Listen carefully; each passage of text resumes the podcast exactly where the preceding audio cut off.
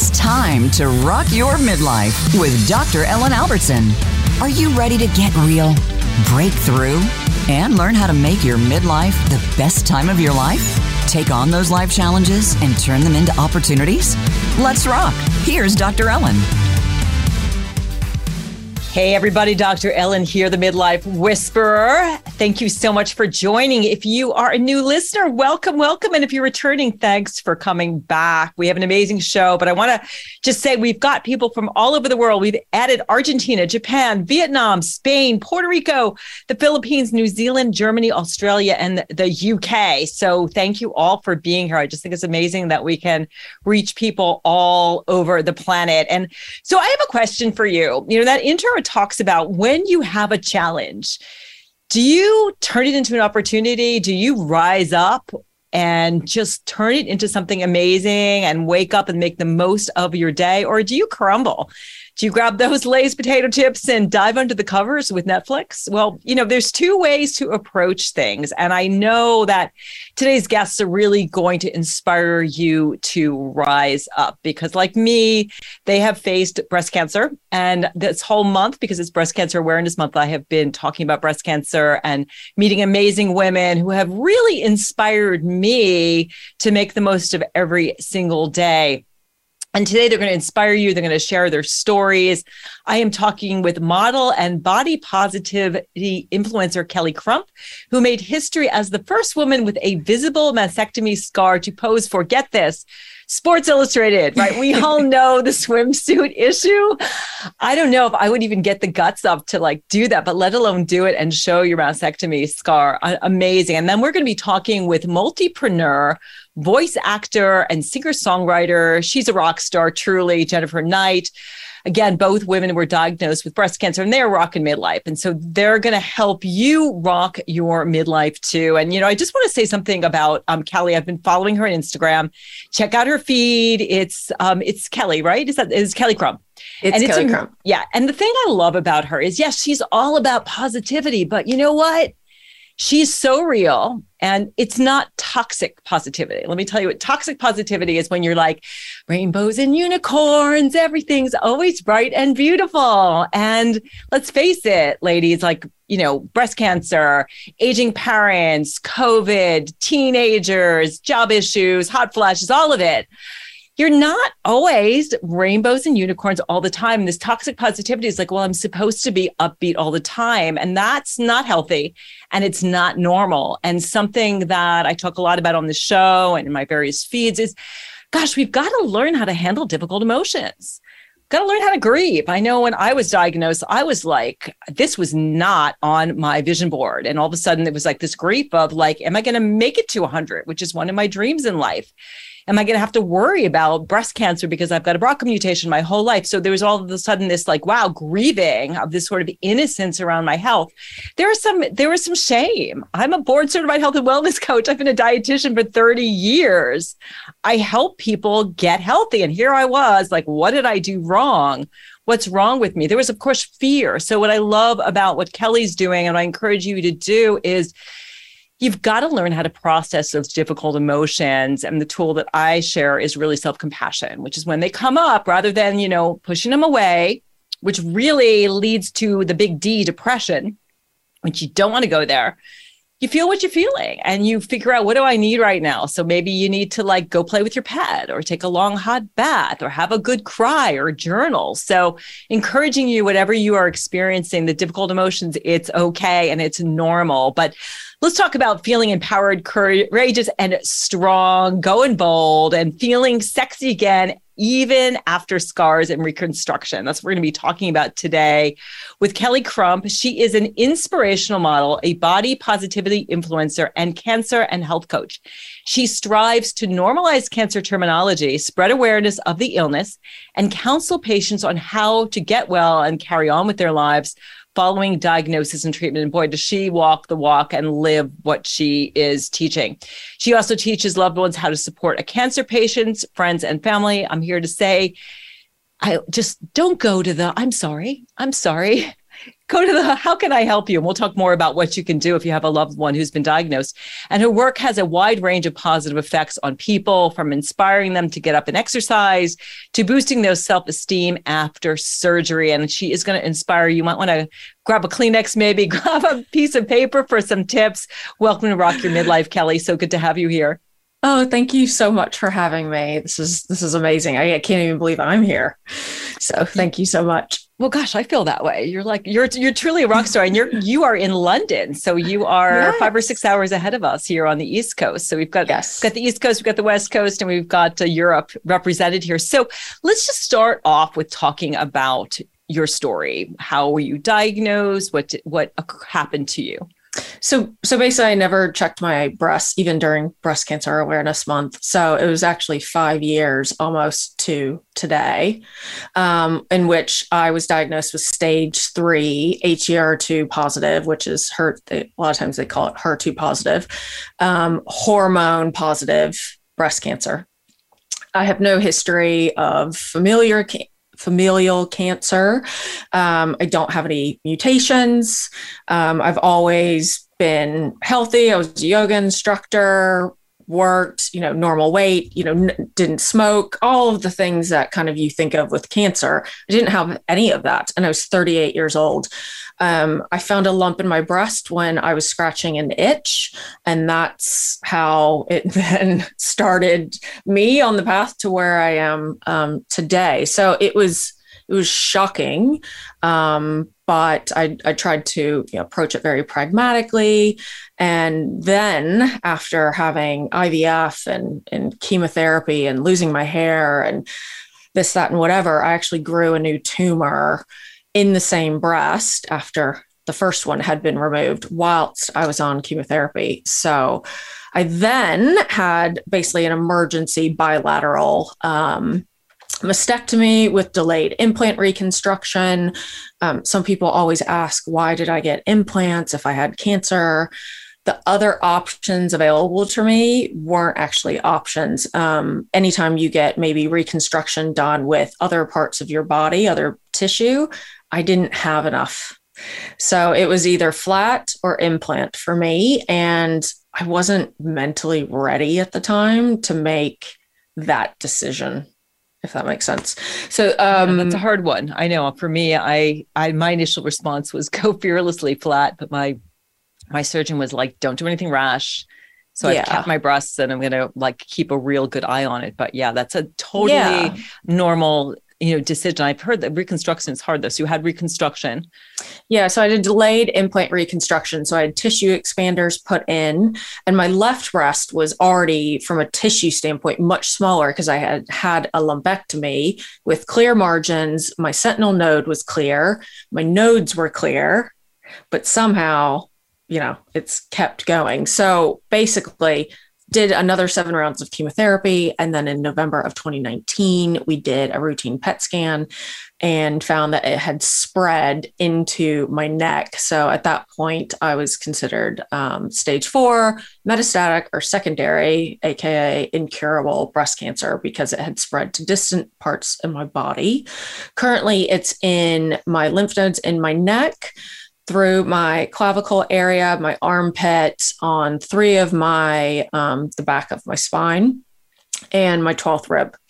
So um, I now basically have been living with stage four cancer for three years.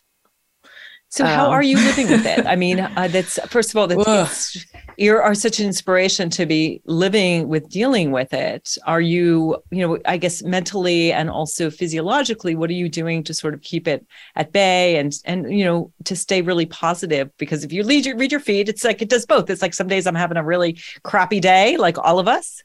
Yeah. So you're yeah. like it's yeah, and then there's a lot of days where you are, you know, you you digest your difficult emotions and then you're positive. So i guess how are you dealing with it mentally and are you doing anything also physiologically to um, support yourself? Yeah so mentally i think the biggest thing is you have to give yourself space and you have to understand and, and be kind to yourself like you said that self-compassion because people have gone through this or many other things in life. It's a trauma and trauma you know, processing that even after maybe you've accepted it and moved on is still trauma. So it, it is hard. I mean, it's not it's not an easy thing um, to to deal with this and to think about. You know, like you said, the big D word kind of. I think about it on a daily basis, but not in a negative space. I'm not going, oh my gosh, I'm gonna pass. I'm gonna pass. It's I get reminded of, is this maybe my last time that I get to see the sunset or things of, that nature. Um, so the main thing I would say is you have to give yourself compassion. Let yourself have the emotions, which I do. I mean, I've already cried today, so you know, tick. Um, I cried yesterday, tick, because um, it is sad. It's sad, you know. It, it sucks, um, but I choose to try to find the joy in what I do have. So instead of looking at the lack, which I could look at. I'm missing this. I can't have children. I can't do this. I can't do that. Um, now I look at the abundance. Okay. If the sun's shining, did I have that moment with my dog? Ooh, this cup of coffee is giving me the energy that I need because I'm so tired. Or so I've trained my mind to not go down that that rabbit hole of negativity. Or if it does go down, I allow it a little bit but then I bring it back. And I think that's kind of the key for me is I take it day by day and I also recognize when I'm kind of going down that negative path.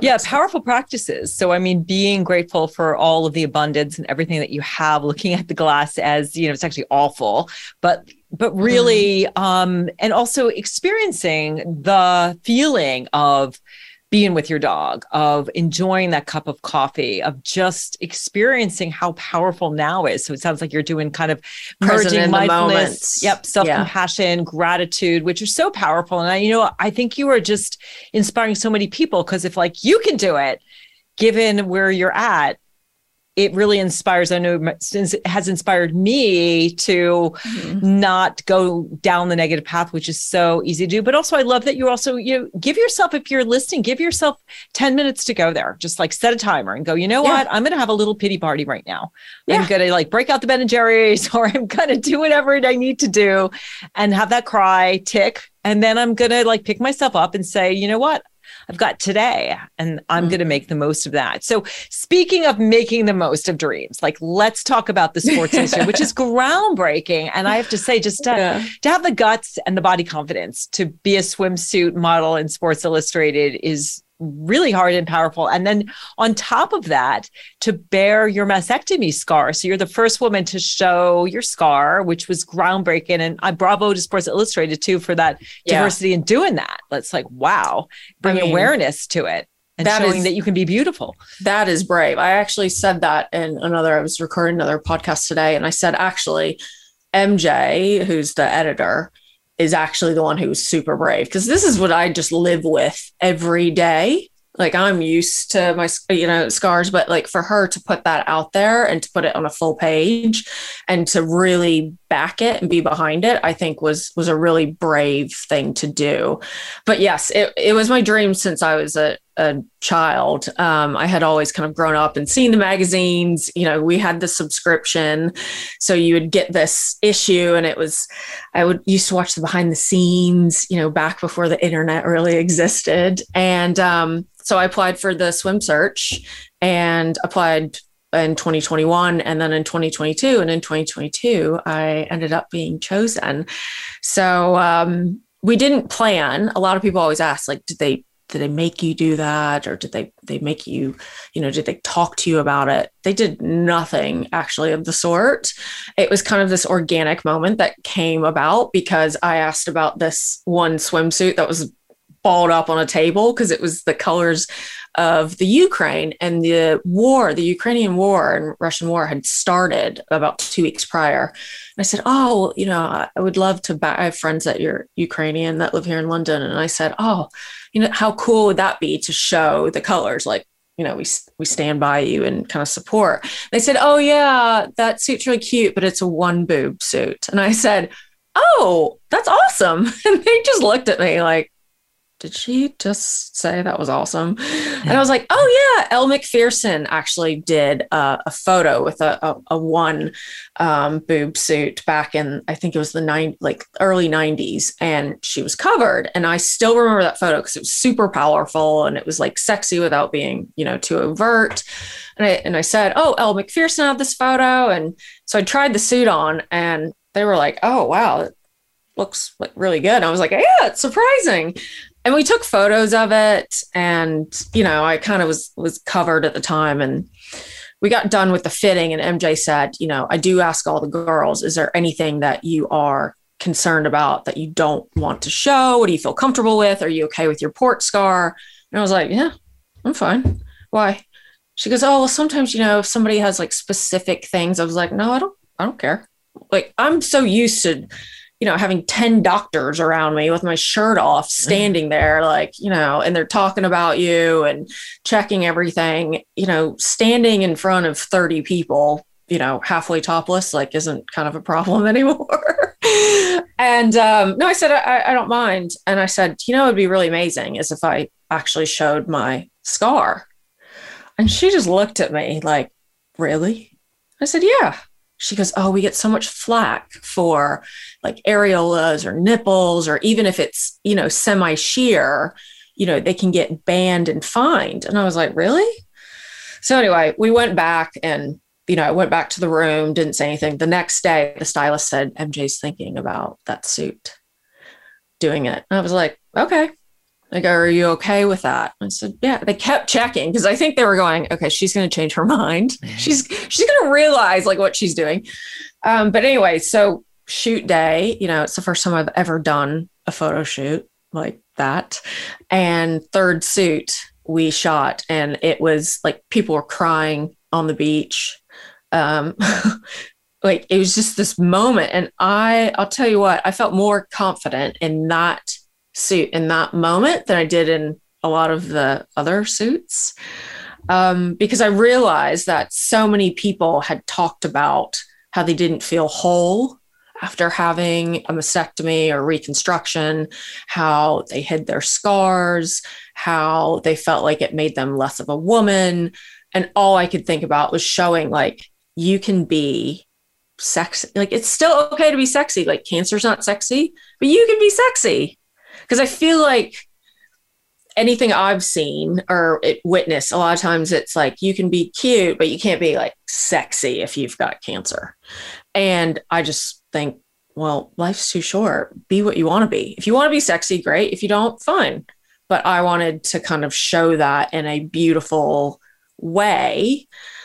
And they gave me that platform, and I'm forever grateful. And I think, you know, all I wanted was it to change one person you know view on themselves and it, it seems to i get messages all the time where people said now i'm rethinking how i view myself wow super super powerful that that is true because I think uh, you feel like the you know the Scarlet Woman or something like you should have this big you know C on you or the ribbon or whatever. And I yeah. know going to talk about the the pink ribbon thing and all of that, but it's such such a powerful, ballsy thing to do. Amazing. So, somebody's listening, and I talk a lot about uh, body image, and my research is on mm-hmm. self compassion and body image, which really shows when you love yourself, when you show yourself compassion, which means when you're suffering, you stop and you give yourself what you need. It reduces body shame, body dissatisfaction, self worth mm-hmm. based on appearance, and improves body appreciation. So, self compassion is one of my superpowers for women struggling with negative body image. There's other people who are mm-hmm. listening and going, I haven't felt sexy in years. You know, even they yeah. they don't have breast cancer, midlife. Obviously, you know, people are you know gaining weight. There's gravity. The boobs might be sinking. Maybe you're happy to have them, but they're you know everything is kind of.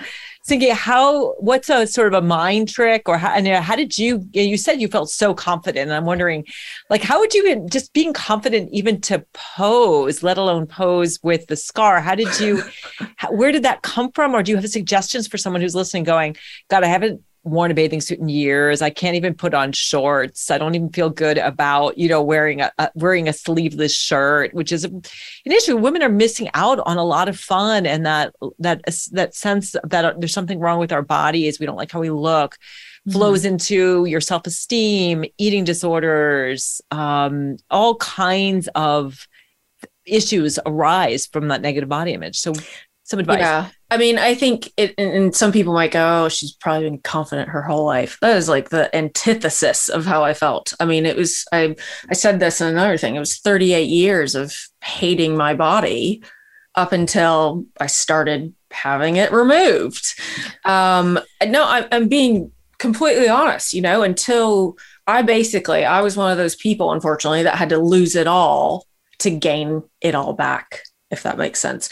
I had to lose my hair. I had to lose essentially who I was. I had to lose an, a very visible sexual organ to then be confident in who I was, if that makes sense. And cancer actually did give me that. And I think a stage four incurable diagnosis made me realize that, like, A, life is too short, but I needed to start living like nothing mattered anymore. And that's when I started to feel free. Because I think as women, we're worried about how are we viewed by others. We have judgments about what is beautiful, what is right, what is the right shape, so on and so forth. And it can really spiral. And I think we have to remember that everybody is different. You know, everybody, there are many different types of beauty, but at the same time, like take do what you can to make yourself feel good too though. So i feel like sometimes we think that people are vain if they take care of themselves right? You know i hear these women all the time they go oh i would never look like you. Well no but if they, oh, i can't be bothered with makeup. Okay well that that's your choice. So if you it's it's up to you. If you want to be a certain way there's there's certain things that you can do. We're not all going to be you know 5'10 and you know a certain way but there's things that you can do that will make you feel better. So i think it's a mix of understanding that everybody's different. Don't try to become someone that you're not. Use what you have but do what you can with it if that makes sense. Don't just give up. I hear this from a lot of women. Oh i just can't be bothered. Okay well don't complain you know like do some extra do you don't have to be do crazy exercise. Walk you know meditate you know give yourself some compassion you know start stop judging other people because when you're judging other people you're actually projecting your own thoughts usually you know about how you feel about yourself. So it's about kind of the inner work that will then show on on the outside. I know that's kind of a lot i just said. Um but uh, but i really do i think basically losing losing a a body body part and having to reconstruct it and then realizing that the rest of my body is working and it's amazing. It might have stretch marks. It's got cellulite. It's got, you know, large pores, like my eyebrows really don't grow. I mean, I could sit here and, and say all these things, but at the end of the day, it's working and it's doing something amazing every single day. And why am I continuing to take that for granted on something that doesn't actually matter? Powerful. And i think for me the the most powerful thing is this idea that like you lost everything to find yourself where everything got you know, so much got stripped away. And i think you know as women we are told the most important thing about us is our looks. And if we can lose that but then find out like what makes me feel beauty beautiful like sexy is an inside out job like i feel mm sexy just being me, just dancing with nobody watching, or yeah. just, you know, feeling sensuous, taking a bath, just exploring. And I think it's giving yourself permission and then also, as you said, not judging other people, but also not comparing yourself to other people. I think it's so hard with social media because so many people are fake. That's what I love about your feed. It's like you come up some days, I got no makeup, my hair's a mess. This usually my hair's like this. I'm actually, this is like me kind of put together, and I could probably even brush. Unfollow them. Stop putting those things like you don't have to look at it. Like it's selling, and I get it. I there's no hate against anyone that has that type of account because it's it's um it's sometimes it's like dreamy and it's reality. But if you're consuming so much of that, then you need to stop. And I think it's about finding what resonates with you and what makes you feel good. And there's 4.5 like billion people on Instagram. you can unfollow, you can mute those people that don't make you feel good. Like, and this is a, it's a self-control thing and i know we get sucked into the algorithm but also the more you watch and look at those things the more it's going to send to you. So stop following or mute the accounts the people that don't make you feel good because there's tons of other people out there who might actually make you feel better about yourself you know? It's true. And it's that's the thing I love about, you know, social media is that so many women are showing who they really are. I mean, I'm part of sort of Silver Sisters where women are yeah. like, yep, I'm going silver. This makes me feel good. I, I love when I hear from women. I love my hair. Like I never thought, yeah. and I'm not saying that, you know, I'm not judging if it's good or bad to let your hair go natural, but they're surprised and how much they've loved it. But society has told them that it's unacceptable to go gray or that you'll feel old. I find that, you know, to sort of you know piggyback on what you said about losing everything and feeling good i think aging can do some of that too mm-hmm. where you're aging and you just get like i don't give a flying whatever about what you think about me and i'm going to wear what i want to wear and i you know i was working with my stylist and she's like go bold wear big prints and big things and be who you want to be. So i think you're such a shining example. So i'm curious what's next? What kind of doors have opened up for you because of the the sports illustrated shoot and other things that you're doing yeah, so um, I have a podcast that I'm currently working on that I will launch um, in the next couple of weeks. So I finally got a name for it. I'm not going to disclose it right now, um, but I want to talk to kind of do the same thing, like empower other people, not talk just about cancer, but let's talk about the lows. Like let, let's get real but how did you learn from those and how can other people learn from it? So maybe it's talking about trauma maybe it's t- talking about like starting your own business. I'm just i just want to be real. Let's talk about the things that everybody wants to know but nobody wants to talk about or they feel like they're too vulnerable. So podcasting um, and public speaking getting up and you know going to universities um, we are starting to work on. So i think for me, it's just about spreading the message and getting people more comfortable with talking about cancer, seeing cancer, um, and how to support, you know, friends, family, loved ones who might have it. Because the more we talk about it, the easier it's going to be for everyone. And I want to make it as easy as it possibly can be because it's a horrible thing and it's hard and um, it, it changes your life. So I think we need to educate ourselves on what that means and how we can support others because one in two of us in our lifetime are going to have cancer. So, what's your best advice for uh, someone who has a loved one who has been diagnosed? I think the first thing is make sure you accept and be okay with however that person is handling that diagnosis they might not handle it the way that you think you would you would handle it in their situation they're not going to handle it the way that I've handled it, that you've handled it. I think I, I hear a lot that, hey, how do I get, you know, my friend or girlfriend or, or what have you um, to, to think like you? And I said, well, don't.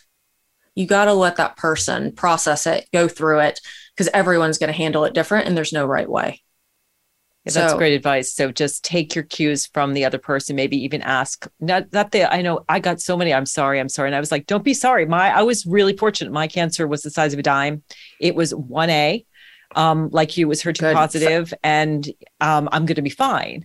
I was you know through it. I guess that was another thing for me. The fear of the cancer was so much worse than the actual treatment and what I was going through. Like fear, mm. whatever we're scared of and whatever we imagine in our worst nightmares is way worse than actually like you are strong enough to get through whatever it is that you need to get through. But I love that to ask the person what it is they need. So last question. So how do you stay so gorgeous and like with exercise and eating and you know having a body that you know can rock a swimsuit for sports illustrated? What are your sort of top health and wellness tips? Walk a lot. And i'm not kidding. You know people always go what is your workout routine? I walk five at least five miles a day every day minimum. Some days i do way more than that. Some days I do less, but I can't do heavy duty exercise because I'm on chemo every 21 days. And I don't, my body doesn't handle really intense exercise very well anymore. I, it, it flattens me. I cycled last week bicycled and this is why I've got the sinus infection. So I've like learned I, I can't do anything super heavy. So walk, people underestimate. It's so strengthening and toning for your body. You're not walking enough. And if you are walking a lot and not seeing anything, you probably need to up the pace. Um, I I I eat pizza and burgers and things like that, but sugar.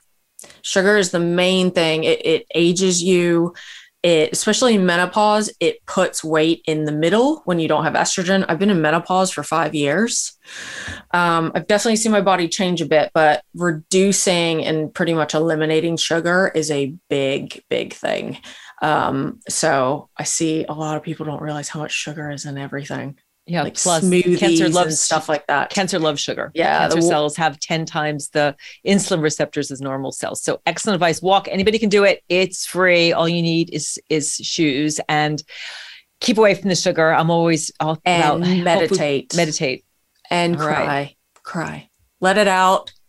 You'll feel much better. Your face will be better. It, it'll relax you. Let the emotions out, cry, and then just move on. Yeah, that's totally all about healing. It is it is that water and that is is Keep so it healing. Simple. All right, we are going to take a break. And when we come back, we're going to be talking with Jennifer Knight. She is a multipreneur. She's also a breast cancer thriver. She's literally a rock star. So I can't wait to get into her story. We're going to take a little break and I'll see you on the other side. You're listening to Rock Your Midlife.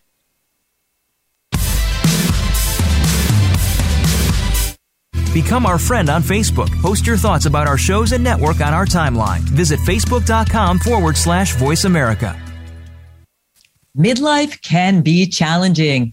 You may be sandwiched between growing kids and aging parents, dealing with menopause, and trying to find work life balance. Or maybe your life looks good on the outside, but inside you're feeling stressed and overwhelmed and wondering how to get your confidence and joy back.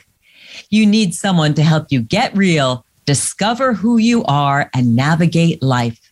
Hi, I'm Dr. Ellen, the Midlife Whisperer, and I'm here to help. I've worked with hundreds of midlife women, went from surviving to thriving at midlife myself, and literally wrote the book on this pivotal time period. Rock Your Midlife Seven Steps to Transform Yourself and Make Your Next Chapter Your Best Chapter. Think of me as the one stop shop for all your midlife needs. I'm a psychologist, nutritionist, and board certified health and wellness coach with 30 years of experience empowering midlife women. I provide nutrition consults, life coaching, and free resources to help you transform your body, your mind, your career, and your relationships. Feeling stuck? I can help you figure out how to live authentically with joy, passion, and purpose. Every Wednesday here on Voice America, live from 2 to 3 p.m. Eastern Standard Time, I share my passion for making the most of midlife and my expertise on the most pressing midlife issues from changing family relationships, managing stress, and securing enough resources to rediscovering yourself. I also interview experts from around the world to help you navigate your life. For more information, please visit my website, themidlifewhisperer.com, for fabulous resources, including my free gift 10 tips to rock your midlife. That's themidlifewhisperer.com. Hope to see you there soon.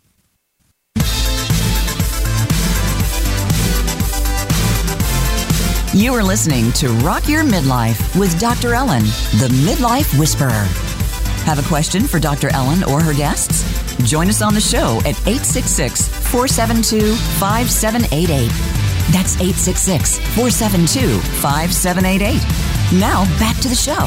Here again is Dr. Ellen, the Midlife Whisperer. Hey, everybody, welcome back. I hope you are enjoying today's show as much as I am. And I'm feeling really inspired to make the most of your life. If you, whether you are 30, 40, 60, 90, whatever it is you've got today, and to wake up every day and be like, you know what?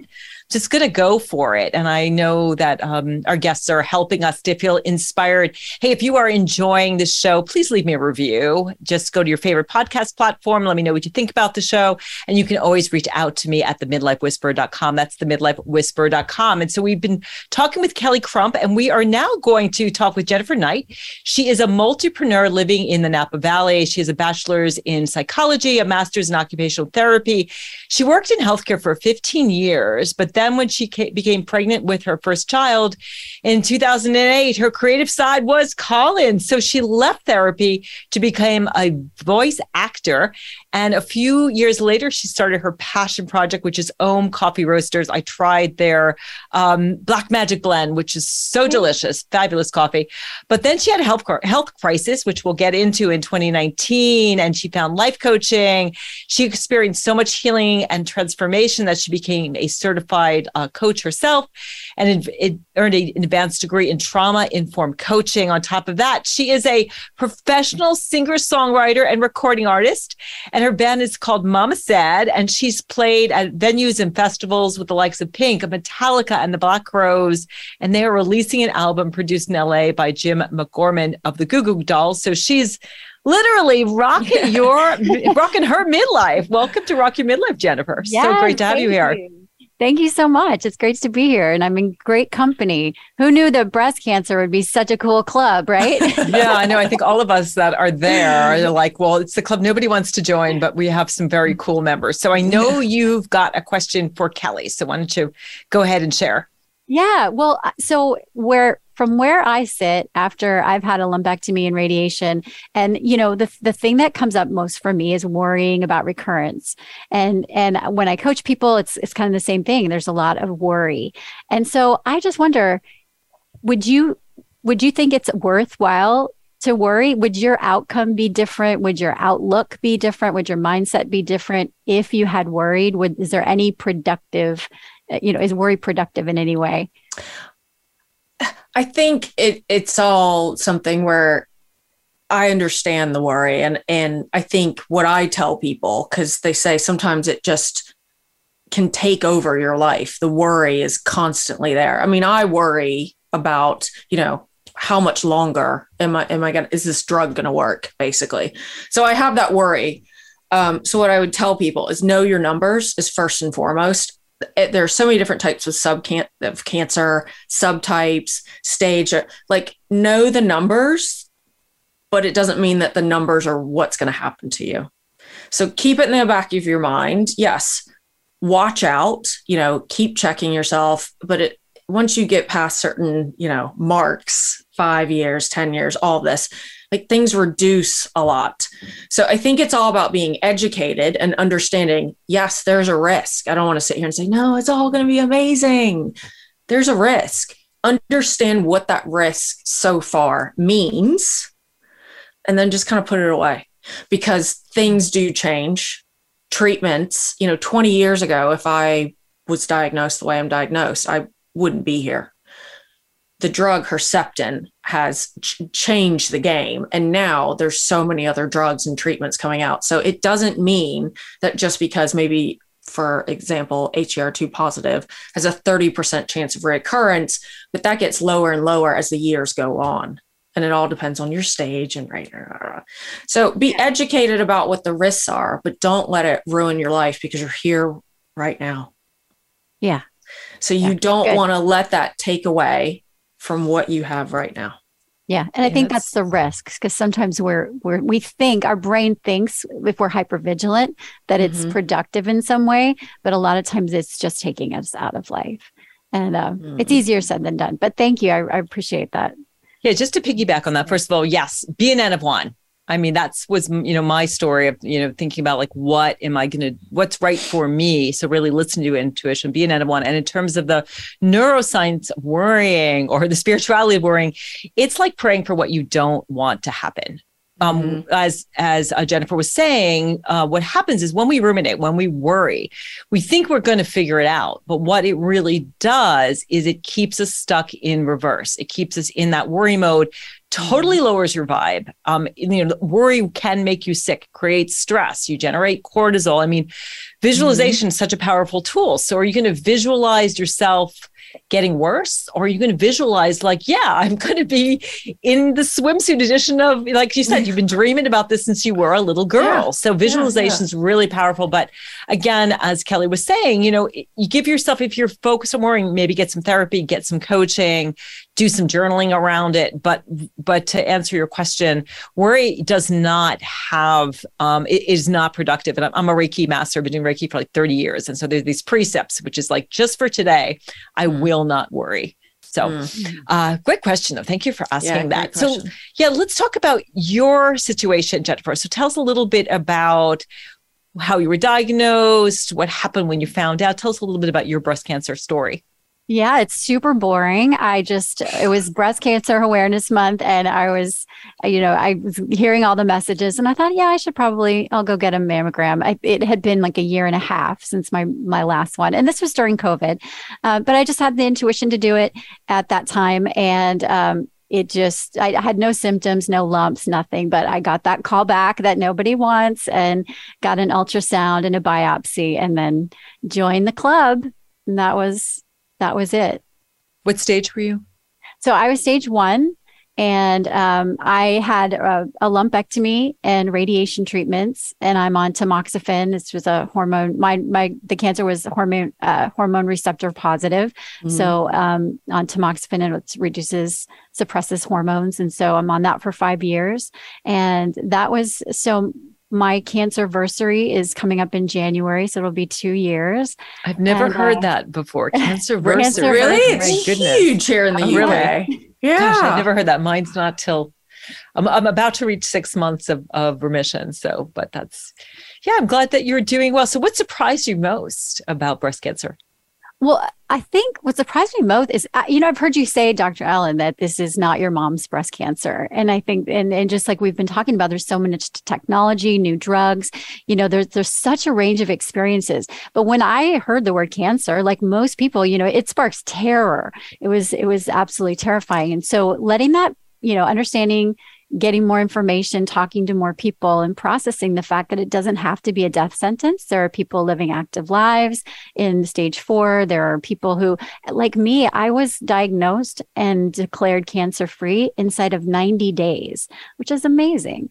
Um, so, yeah, it's just that that was surprising to me because if you hear the word cancer and you, you, I mean, at least I did. I thought, I think death. So it's we all do. You go not into the this, whole story. Yeah you go into this dark tunnel and you're just like it's like the voices are like womp womp womp you know and it was like right. they put you on this conveyor belt of surgery radiation chemo and if anyone's yeah. listening first of all get your mammogram get your if you've been told you have dense breasts get the ultrasound that's how mine was found because when you have mm-hmm. dense breasts it puts you at a greater risk of breast cancer and it also makes it much harder to read a mammogram Mm-hmm. So early detection is super important and also use your five fingers.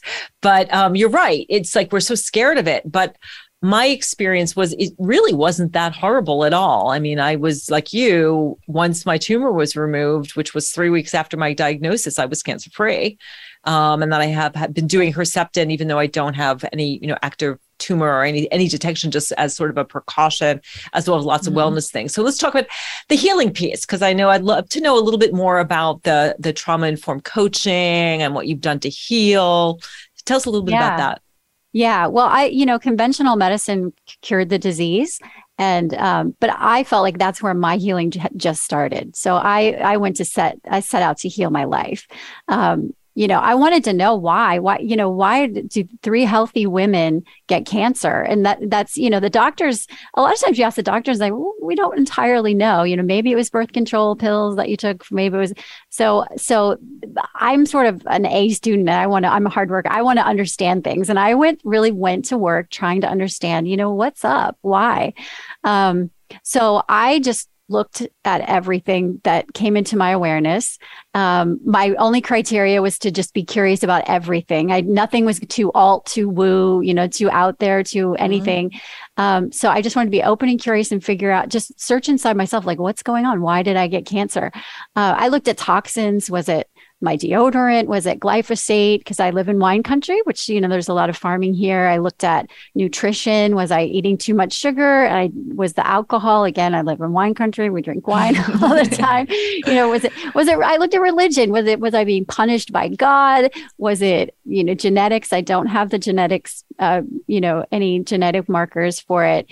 Um, I looked at German new medicine, which is fascinating. It was this, this is a paradigm of health that um, considers cancer a special biological process that actually is there to protect us from a conflict shock or an emotional trauma.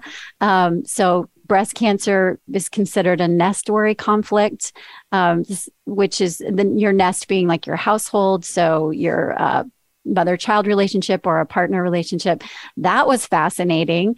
Um, I looked at the law of attraction. I looked at energy healers. Like, is this is this my timeline or is this generational, you know, historical trauma passed down for their energy? So for me, it was it was you got a PhD in cancer. A process. Yeah, it was quite a process. And and it really was a process of exploration and discovery. And and I, for me, it was kind of like, yeah, it's kind of all a yes. All of it sort of made sense, except for the punishing God part. I didn't really resonate with that. But um, what I came to know for sure was that there's a mind body connection and that my emotions affect my body and that.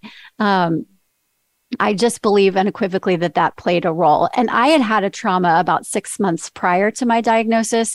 It was a different health crisis and um, just careening toward burnout um, and in a, in a just in a place that I've never felt so emotionally drained and and mm-hmm. fearful.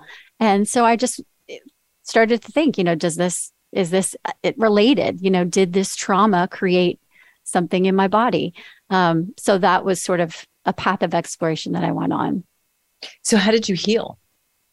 So it was the, the health crisis that I experienced. It was um, my husband had lost his job, and he instead of going back into the industry where he was working, he decided we we decided that he would fulfill this dream of starting this coffee company that he'd always wanted to do. So we did that together, and that I would be the breadwinner. I would I would support us. I was a voice actor. I still am a voice actor, and and so I was just in this place of you know at first the first year I was like yeah of course I'll I'll bootstrap it we'll we'll make the money we'll make it all work and how many kids and do you have two at the same time I have two kids I've been little... a band you know yeah. it's pretty overscheduled already um, but but the first year was good. The second year is kind of keeping the fort down. I doubled my income out of just sort of determination and grit and hustle, right?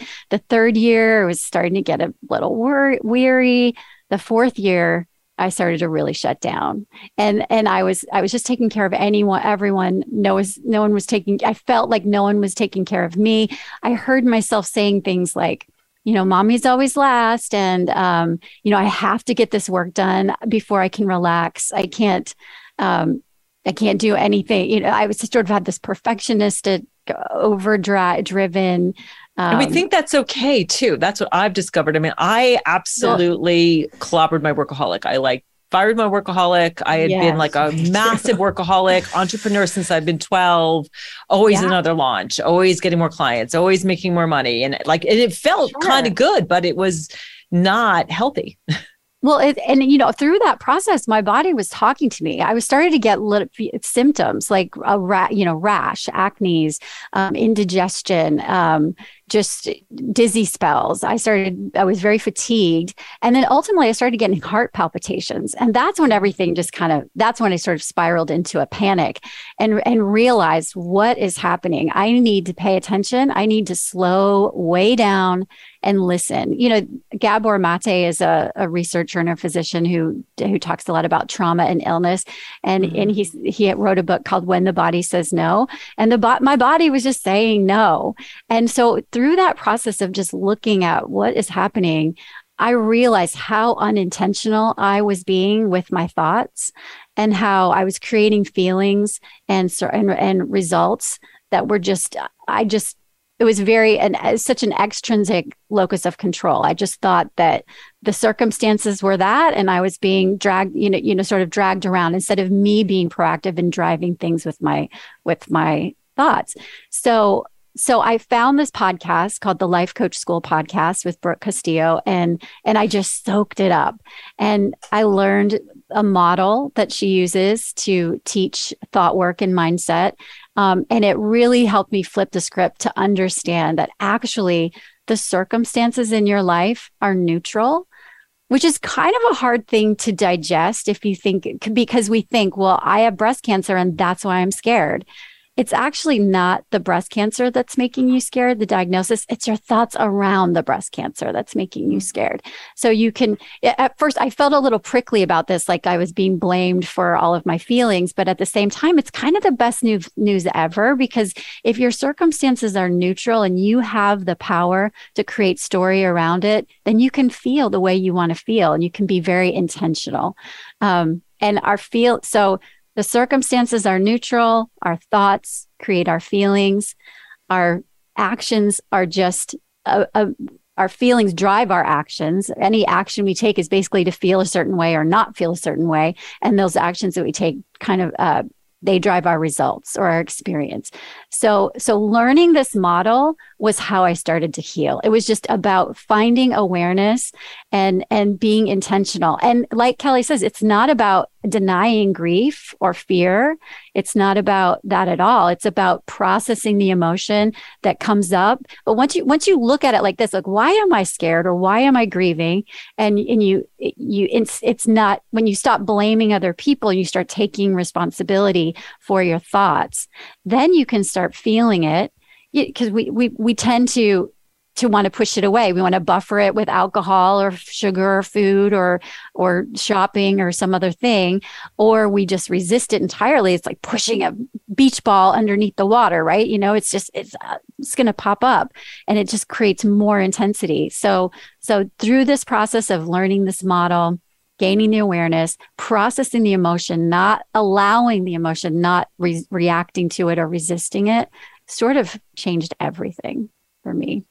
Yeah, powerful stuff. What I tell people is name it, you tame it. So developing that awareness. Yeah. Hello, fear. Hello, anxiety. Hello, stress. Like, welcome to the table. I love um, what Elizabeth yeah. Gilbert says. You know, fear. Sit, you can be here, but sit in the back seat. So once, yeah. and, and Pema Chodron talks about it's it's Shenpa. You get get triggered and just go into your default mode when you have a difficult emotion. But if you take a moment and like, oh, what am I feeling? And then so it's name it, you tame it, and which brings it from the primitive part of your brain to your executive control center, like the big mammalian, you know, right. frontal cortex. And then the other piece is feel it, you heal it. And you mentioned that book about, you know, like about your body. I know the, you know, the body keeps score. There's a lot of books yeah. out there that we know trauma, emotions, or felt experiences in the body. And trauma doesn't mean that, you know, you had to have a sexual issue, you know, when you were in college or like you've been, you know, a per- person who's gone to war, anything. It's just going to be something that happened to you when you were six years old. Your mom yelled at you and you made this decision to be a certain way and protect yourself. And I love what you said too about the cancer could be a piece of that trauma. I know for me, I was in a difficult marriage and there were times I just didn't want to be here. The depression was so bad to have someone that I love so much yelling it and criticizing me and making me feel bad. I just was like, oh, I don't want to be here anymore. And I think that that was a piece of of what happened. It was right over my heart, you know, right over my left mm-hmm. breast. And Louise Hay talks a lot about that. Also, mm-hmm. you know, like you were saying, um, giving, giving, giving. Mommy comes last all all yeah. the time. So, um, all right, we only have a couple minutes left. So I want to make sure Kelly has a chance to ask you a question, Jennifer. Kelly, sure. do you have a question for Jennifer? So, what would you say to people when when everybody uh, you know says, "Oh yeah, I do that," but what do you do on your bad days? How do you shift out of that? I mean, yeah. just, you know, when it does kind of go down that rabbit hole, what things do you use to kind of get back to yeah. the equation? get out of my head and into my body 100% your nervous system regulation we get into these we have these thoughts we create these this fight or flight you know do- sympathetic dominant state in our nervous system and that creates tunnel vision black and white thinking you know agitation, grouchiness, whatever.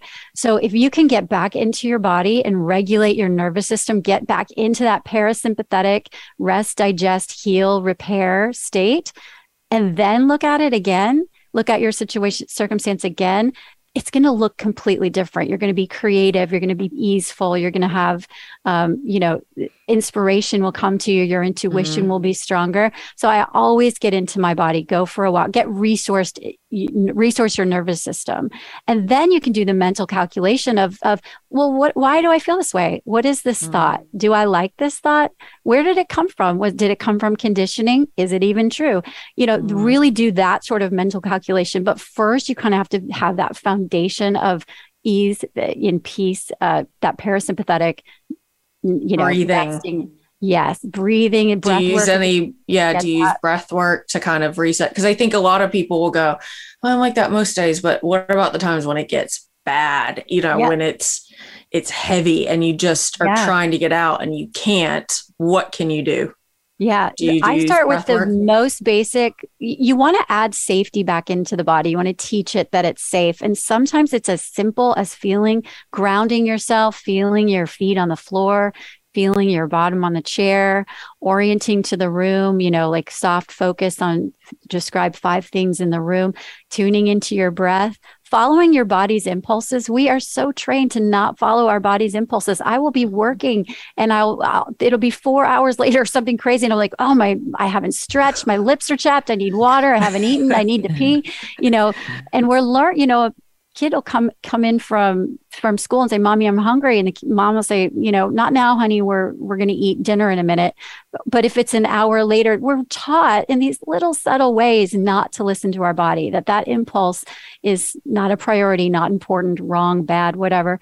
Um, and and that can be a tr- you know we're, we're trained in that way that that we can call that a trauma response if, you know it doesn't have to be like you said dr ellen a big hairy big thing. So yeah, so um, learning to turn all of these these techniques are all about turning on what's called your rest and digest, your parasympathetic nervous yeah. system. Breathing is great. One of my favorite um, techniques, honestly, is ice cold friggin' showers. I just got myself a, a, sauna blanket, which I love for detoxing.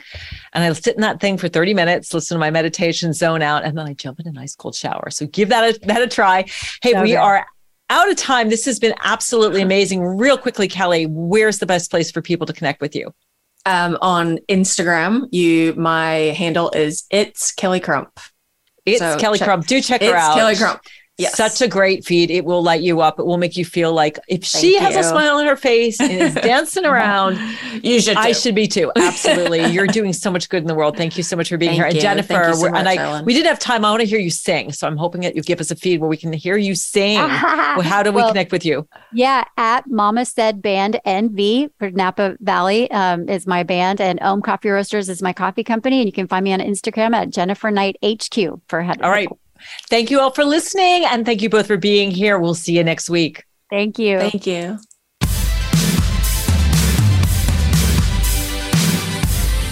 Thanks for listening to Rock Your Midlife. We hope this episode has helped you get real, discover who you are, and get the tools to navigate your life.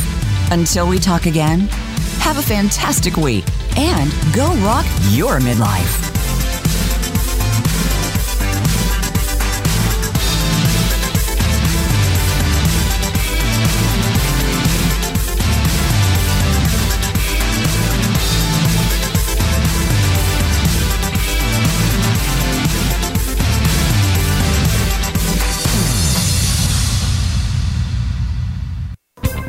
Thanks again for listening to the proceeding program.